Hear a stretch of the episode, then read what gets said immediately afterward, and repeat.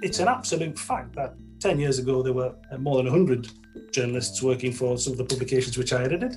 There are now less than 20, sometimes in some cases a dozen. The people who were junior or trainee reporters and who learned their trade and then would traditionally go and become a crime reporter or a health reporter and then perhaps a news editor and then an assistant editor. Well, once they get to trainee level and then they're qualified, the money runs out. They have to go and move into public relations or to marketing. Now, often that will mean that they go into public relations or marketing with the police force or the fire service or one of the hospitals or one of the councils. They are writing the stories for the police force or for the council with everything that entails, i.e., from a certain angle. And that is just then accepted as fact, as a view of the world. But remember, it started off as the police force's view of the world or the chief constable's view of the world there was so much, and there continues to be so much uncertainty about the implications of the pandemic and what it means for you and your family, for your work, for your community, and so forth. And you just can't get the level of granularity that you might need to make informed decisions about your life and what you do day to day if you're accessing national news. So, in that environment, local news really comes into its own in terms of being able to take that bigger picture and being able to unpack it for audiences at a local level. I think what, what this has done, COVID, is that it's reawakened the passion for local news and, and I think it will bring back some scrutiny as well. So, how is your local council dealing with the pandemic? How are your local schools dealing with it? Democracy, democracy, democracy. You know, this is why we need local journalism. My name is Rachel Jolly, and welcome to Pod Academy. And this our series of three podcasts exploring journalism during the pandemic. In the first of the series, we talk about local journalism and its challenges, its economics and job losses, its hurdles and technical challenges, and find out just what are pink slime sites.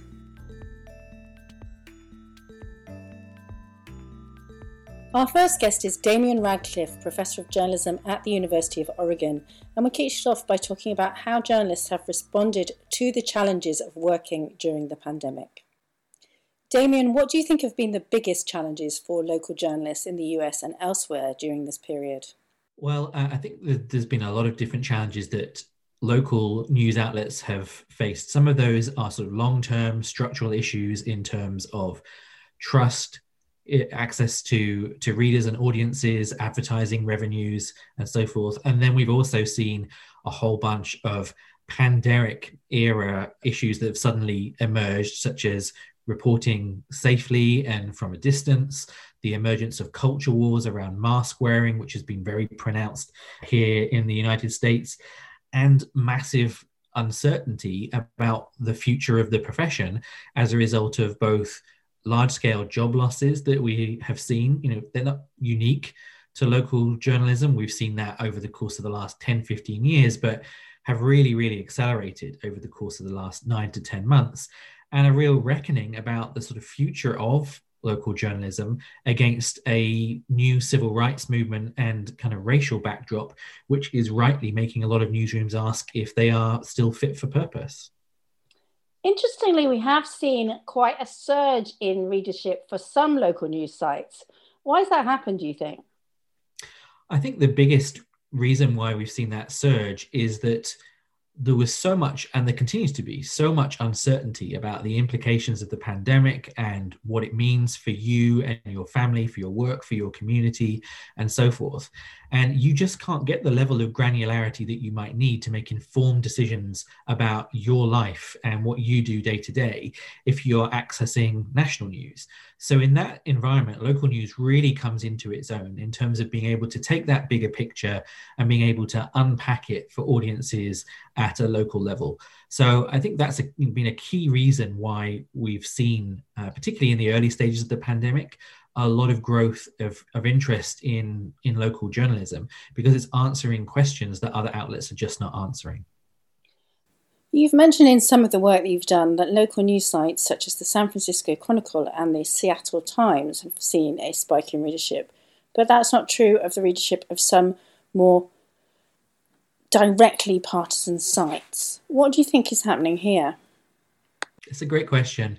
I think, to be honest, part of it we just don't know. But I wonder if if some of the reasons for that are around trust and kind of going to sort of more neutral sources and kind of more non-partisan sources to try and get a sense of what's going on. Uh, critics of some of those outlets would still say that they have an agenda, but I think they're sort of more more neutral in this space. They often have a long history and tradition so deeply steeped in a in a community.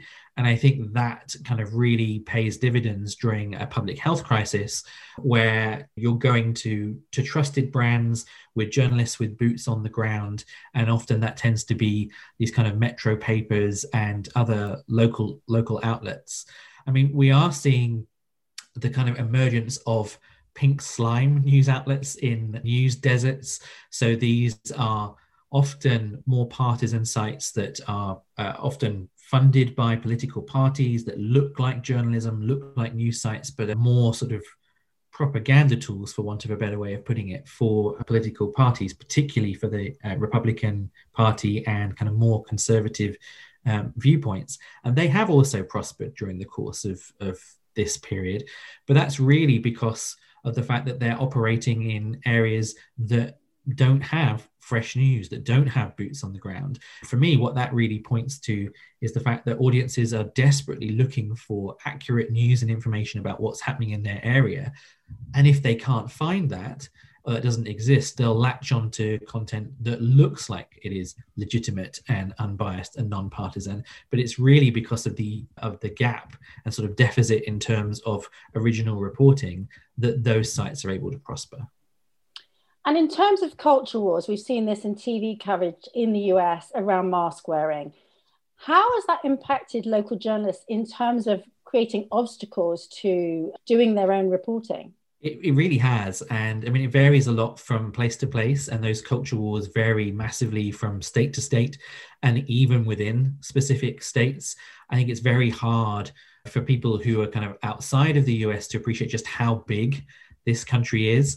And the example I point to uh, is that Oregon, which is where I live on the West Coast, is bigger in terms of its geographic size than the whole of the UK, which is where I'm originally from. But only five, five and a half million people live in Oregon, as opposed to nearly 70 million people in the UK. So, you know, it's this huge geographic expanse and it's incredibly diverse within that. So, you do see, you know, very different attitudes and behaviors within individual states. And journalists, but journalists have found this potentially difficult. I mean, there are examples of journalists at a local level who have been berated and attacked physically and verbally for wearing masks whilst reporting. They've been accused of amplifying, spreading fear as a result of their their reporting, which is very much in line with the talking points that we see from a lot of the conservative cable news channels. And it also doesn't help that journalists have also been openly mocked for wearing PPE, including masks, by the president at press conferences. So, famously, earlier on this year, the Reuters White House correspondent refused to take off his mask to ask a question, and the president accused him of being politically correct and refused to take his question and so forth. So when you see that kind of behavior happening from the bully pulpit of the White House, that inevitably has an impact further down down the line. Uh, and we also saw it with during the election period of covering rallies. I mean, the president went out and about and was still doing large scale rallies pretty soon after he'd also been hospitalized um, with COVID. And most of his supporters were at those events were not socially distancing. They were not wearing masks. And journalists who were covering that often found that they were you know, targeted as a result of visibly wearing protection. And we've seen like Jon Sopel from the BBC and others have talked about the challenge of reporting in those environments when you know you stick out like a sore thumb because you are not dressed and not behaving in the same way as everybody else and over the last four or five years, we've already seen huge amounts of anti press rhetoric, which has cascaded right down from a national level to, to a local level. And that's just been amplified during 2020 and the COVID crisis. I wanted to ask you about a big theme, a big challenge for local journalism around the world, which is funding and revenue streams. Have you seen any trends in terms of local news journalism addressing this during this period? We are certainly seeing, as you rightly said earlier, that a number of local outlets have seen spikes in traffic, and that traffic uh, sometimes also has led to rises in subscription levels. But one challenge with that is that more often than not, those are introductory offers, 12 weeks for a dollar or some other kind of mechanism. And we don't know enough at this point as to whether then, whether people who've come in during the COVID crisis, have come in during a special offer, have then continued to remain subscribers once the full price kind of kind of hits them. So that's a really interesting question as to to what extent can you reduce churn and you can kind of keep that audience that you've managed to recruit during COVID. But I am to some extent hopeful um, about that in that we have seen a big shift in terms of newsrooms being, and, and particularly newspapers, being much more willing to talk about here's why journalism matters and here's why you need to fund it. And a lot of those conversations weren't really being had kind of previously. Know, we've seen this pivot to reader revenue and a slow migration away from a dependence on, on advertising. But I think a lot of journalists feel that it's a bit kind of grubby and unseemly to talk about the money side of things and getting people to pay pay for content. And then as a result of the COVID crisis, with a lot of outlets seeing their advertising falling by 80, 90, 95%, you've got to make that ask of your audience and you have to get over any discomfort you might might feel about that. So we've seen a lot of editorials where editors and other journalists have been openly talking about the need to fund journalism why that matters and what would be lost if journalism is not funded and supported. So I hope that that is a legacy from the pandemic that we see continuing, that outlets feel more comfortable doing this.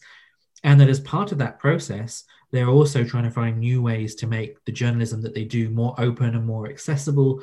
So I've seen examples of more outlets willing to do things like go on Facebook Live to host events or to talk with reporters about the stories that they are producing and really sort of like lifting the veil behind the journalistic process and being more accessible to their audiences.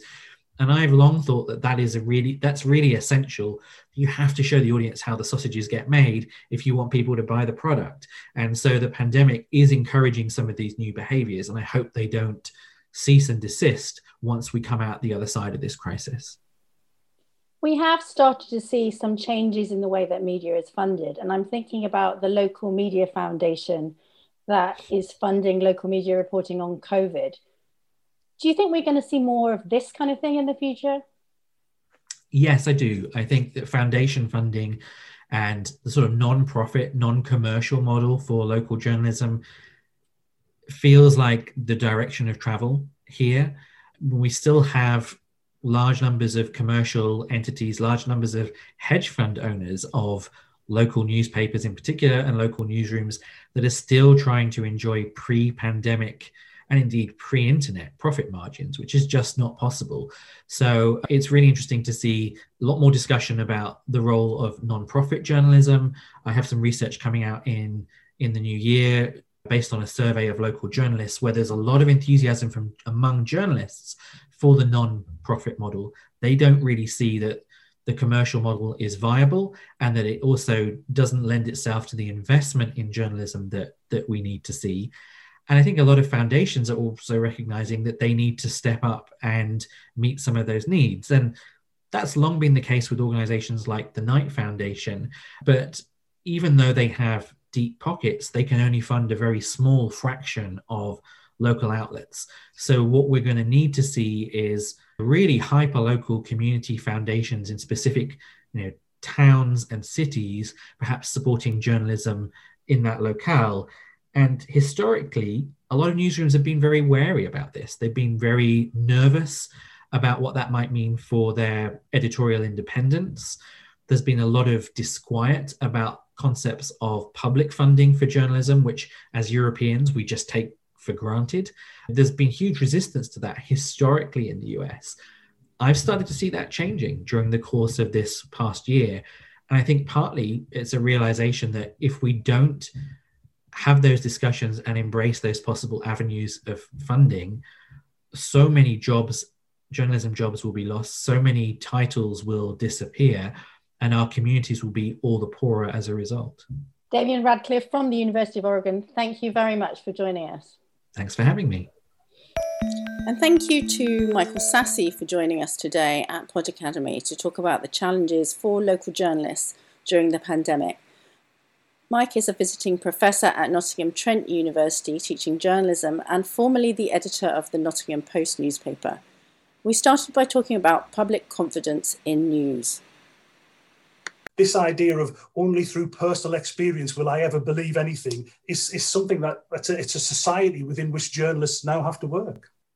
How has that manifested itself in terms of this period in the pandemic then? Do you think that's had any particular implications both on news coverage or collecting stories? Well, on a very simple and basic and practical level, as reporters have had to work remotely, often off their own patch, their, their, their, their capacity for going out to knock on a door or talk to an individual or witness a, or go to the scene of a crime or, or a place of an accident is very much more limited. So you can put calls in, you can do it via social media, but you can't really go and test it yourself, uh, or if you can, it's on a limited scale. So that sort of diminishes your, uh, uh, you know, your, your, your ability to go and say, yes, it's definitely true. So you're almost always taking somebody else's word for it.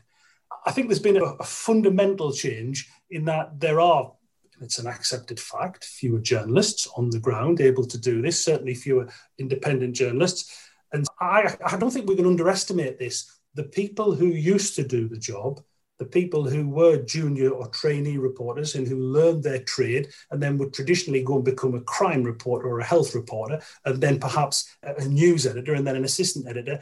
Well, once they get to trainee level and then they're qualified, the money runs out. So therefore, to get a salary which allows them to buy a house or move into a decent house with a, a, a, with a higher rent, they have to go and move into public relations or to marketing. Now, often that will mean that they go into public relations or marketing with the police force or the fire service or one of the hospitals or one of the councils who still have uh, more resource to put into public relations and marketing but now, at the age of 30, 32, when they are coming into their prime, they are writing the stories for the police force or for the council with everything that entails, i.e., from a certain angle.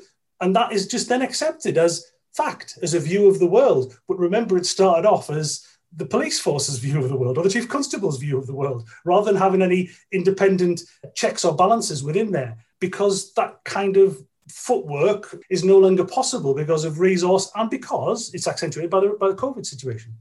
One that I'm familiar with is the £10,000 on the spot fines that were dished out to people, primarily students, who were having parties that broke all the COVID rules. Completely get the fact that the police have a job to do, completely get the fact that there is no excuse for the kind of parties that were going on there.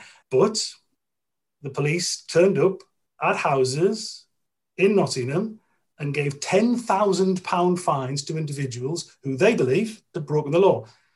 No trials, no court cases, no anything of that nature. Just that's the way it is.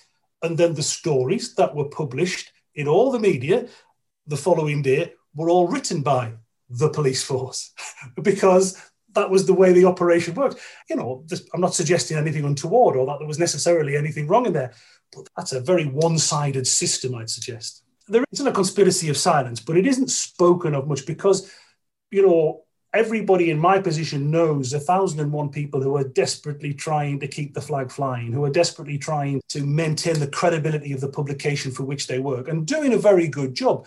But it's an absolute fact that 10 years ago there were uh, more than 100 journalists working for some of the publications which I edited. There are now less than 20, sometimes in some cases a dozen. So you have 90% less opportunity to write, the right stories. So do you think journalists have done a good job in local papers during this period? Have they reported what's going on? although they are key workers, they're allowed to go to a story or, or, whatever, but it's very, very much more difficult way of working. And they have risen to the challenge. The volumes of, of, of stories have been very good. It's been a difficult period because people are, are nervous and are worried and are less trusting than they have been previously. They've changed their work patterns, they've changed their rotas, and they've been quite selfless in their desire to, to do work. And at the same time, of course, they were often put on notice of being considered for redundancy by their employer, and, and they've just worked their way through that. I think it's it's almost difficult for anyone who hasn't been involved to perceive of, of, of the pressures involved with that. And so they've just got on with it. Do you think that we'll look back on this period and see new ch- techniques have come out of it and that they'll carry on being used? I work with the Notts TV independent television station in Nottingham, and previously, like every other television station, you'd try and put a camera in front of somebody, you'd try and get the sound right, you'd try and get the picture right. But in the last few months, you've had to take stuff down the line, like this conversation on, on Zoom or Teams or things of that nature. And people are quite willing to accept that. And people have talked about how they dress, how they look, how they speak, backdrops, things of that nature. And I think that much of that will be retained afterwards certainly it will be by the Notts TV because it has meant that we have been able to get a larger number of individuals and a better breadth of stories. Michael, thanks so much for joining us. Hello and welcome to Kate Heathman, Senior Lecturer in Journalism at Liverpool John Moores University. And we're talking today about local journalism during the pandemic. Kate, what have been the big challenges for local journalism during this period? I think there are two challenges. The first one is the let's talk economics, let's talk bottom line, because certainly in the paid for local press, so the regional dailies, their overnight sales, I think anecdotally, a, a, fairly senior editor said to me that they saw something like a three year decline happen in three months. It was, you know, that crazy decline. Now, that economic picture was replicated across the country. So that immediate fall off. And, you know, the print, we, we forget in the rush to digital, we forget that in local journalism, the, the paper sales are still important. We are still making money from selling newspapers in local journalism. So I think if we look at that economic blow, that was catastrophic, completely catastrophic. However, I think one thing that they had to do was they had to immediately look at their newsrooms, rearrange them, make them lean, but in a way that was going to make them as efficient as possible. So I think that opened up perhaps other possibilities. I think there was a big shake-up at Reach. I've seen, you know, new faces coming on board. Uh, so some young new journalists coming through, and I think that's been important. I think the other challenge was this drive towards seeking out news on Facebook and Google well, certainly let's, if we just concentrate on Facebook, and they were hoovering up with community news networks, but of course they're not community news. They are Facebook groups. They are not curated. There is no, uh, there are no regulatory checks on them. The provenance of the stories aren't being checked by editors as they would be. And whenever some somebody says to me, "Oh, I get my news on Facebook," and I always say, is it news? Uh, you know, what's the verification process? And so those are those are what I say is the big challenges. There's the challenge from social media saying we'll do your community news, and there's that economic blow that just it, it just chops everybody off, you know, overnight. Interestingly, though, just just before we move on, Liverpool, where I'm based, obviously, the Liverpool Echo readership did not drop off as much as some papers like the Manchester Evening News that lost 50% of its readers overnight. I think the Echo lost about 8%.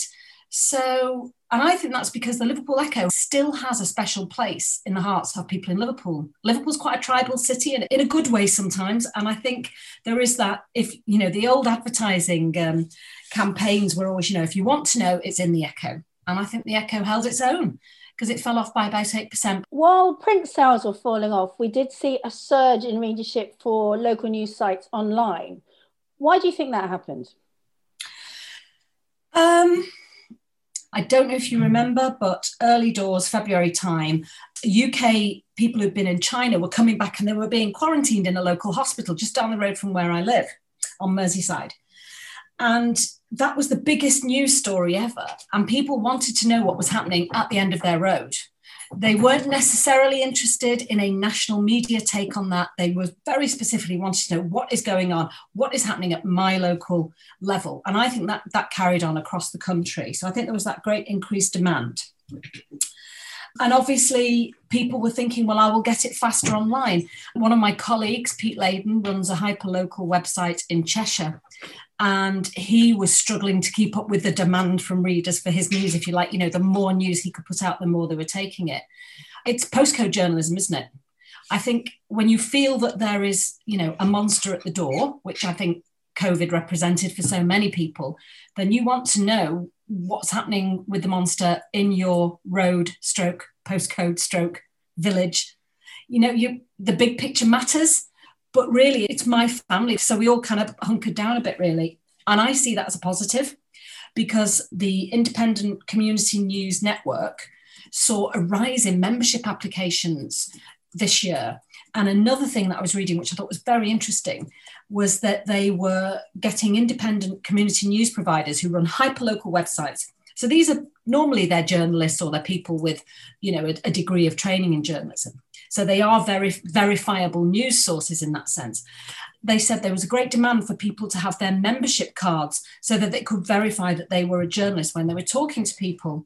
I'm trying to be positive because I teach journalism to young people who want to be journalists. So I try and stay as positive as I can. And the positive take that I get from that is hyperlocal news websites being taken seriously. So, what are the lessons that local news organisations can learn from what they've had to do in this period? I think a huge lesson has been that uh, local audiences still want proper news at a local level. The shift to digital, central curation of news websites by the big regional publishers and by the nationals, where you know we will we will have a story about a single tweet or you know videos of cats publishers were getting into this mindset that, that that's because that's what people wanted you know they no longer wanted to know exactly what was happening in your uh, taxi licensing committee down in the town hall but would potentially want to know um, what was happening on Strictly Come Dancing. So regional publishers were actually falling into that mindset. And I think what, what this has done mainly is that it's reawakened the passion for local news. And, and I think it will bring back some scrutiny as well. So, how is your local council dealing with the pandemic? How are your local schools dealing with it? what happens to your bin collections um, those things still matter to people and they're the things that we used to get in our weekly newspapers they're the things we used to you know I, i'm sure you remember when i certainly do when weekly newspapers were full of planning applications you know, it, it's, it's, the, it's the stuff of life isn't it it's the stuff you're chatting about in the hairdressers and then we lost that and we went down this route where it, it wasn't so much public interest it was what interested the public whatever that might be. You know, it could be, as I said, videos of cats or, or somebody sending out some sort of tweet that we were all then going to be hugely amused by. But actually, no, I think the appetite is there for proper journalism. And there's a really quite an interesting development going on at the moment. I don't know if you've heard of the Manchester Mill. Have you heard of that? No, uh, tell us all about that. It's an alternative news feed. At the moment, it's an email started by a journalist who found himself in lockdown back at his parents' house in Manchester and decided that Manchester people would probably want some decent journalism. So he set it up, Joshi Herrmann is his name. He set it up as an emailed newsletter. And you subscribe to it. You could get a story a day, you could subscribe to it. And I was chatting with him last month, and he was saying that he's just at the stage now where he can employ a journalist. He pays journalists to write for him. He pays he pays proper you know he pays decent rates, and he's covering big news stories in Manchester. And he's now looking at opening in Liverpool. And um, who knew that people wanted to read a thousand word articles about a particular row of houses in Liverpool and their plans for them and the development background to them? People do people want that journalism and they're paying for it. Well, who knew? paying for journalism. Isn't that interesting? If, that's that's a really interesting development, isn't it? Very interesting. Yeah, have a look. The Manchester Mill. Uh, I, I it, when it comes through as a newsletter, it comes as the Mill. It's based on Substack. It won't be the only one because you will find journalists thinking, actually, no, I can use something like this and I can get proper journalism out there, and people will pay and I think that's that's to me that's been a huge revelation. And do you think that's something that we can take away from the pandemic period in terms of a viable way that local news can be paid for that might be sustainable? I think the Public Interest News Foundation, they have launched a, COVID emergency fund and they've been supporting local journalism through the COVID Emergency Fund. And I know that very recently, I think towards the end of October, the Welsh Government, the Culture Committee in Wales, was saying that uh, they have to support Welsh journalism in some way because if Welsh journalism is lost, Welsh language journalism in particular is lost, then one of their arguments is people will not be able to understand devolution. They won't be able to understand the issues. So that's a massive democratic thing. I always I always say to my students, democracy, democracy, democracy. You know, this is why we need local journalism. Um, and and I think I think more and more now people are realizing the value of what they've had. I think this is journalism's transformative moment. I really believe it is. I think it's the point at which we've we've allowed ourselves to go down this decline over 20 years in quality. I do think it has. And I think this is the point at which we've, we've almost hit the buffers. And someone's saying, you know, if you want to carry on down the tracks, you're going to have to invest in your trains. we're going to have to, we're going to have to get this something that people are going to want to pay for again. And wouldn't that be a delight if people said, actually, yes, I will. So that that's that's my optimism. That's me with my optimistic head on. Kate Hickman, thank you very much for joining us. You're welcome. It's a pleasure. Thank you. It's clearly a time of change and challenge for local news around the world as it struggles to cope with covering the pandemic, the rising levels of violence, anti mask actions, and violent attacks. But as we have heard, there are some signs of optimism with rapid growth in readers online for news sites and a new trend the news newsletter. Thanks to Damian Radcliffe, Michael Sassi, and Kate Heathman for joining us at Pod Academy. Join us for the next two podcasts in this series with guests including the former Global Director of BBC News, Richard Sambrook, Belgian journalist Jean Paul Marthoz, and Kirstin McCudden of the US Press Freedom Tracker. To find out more about Pod Academy, try our website podacademy.org.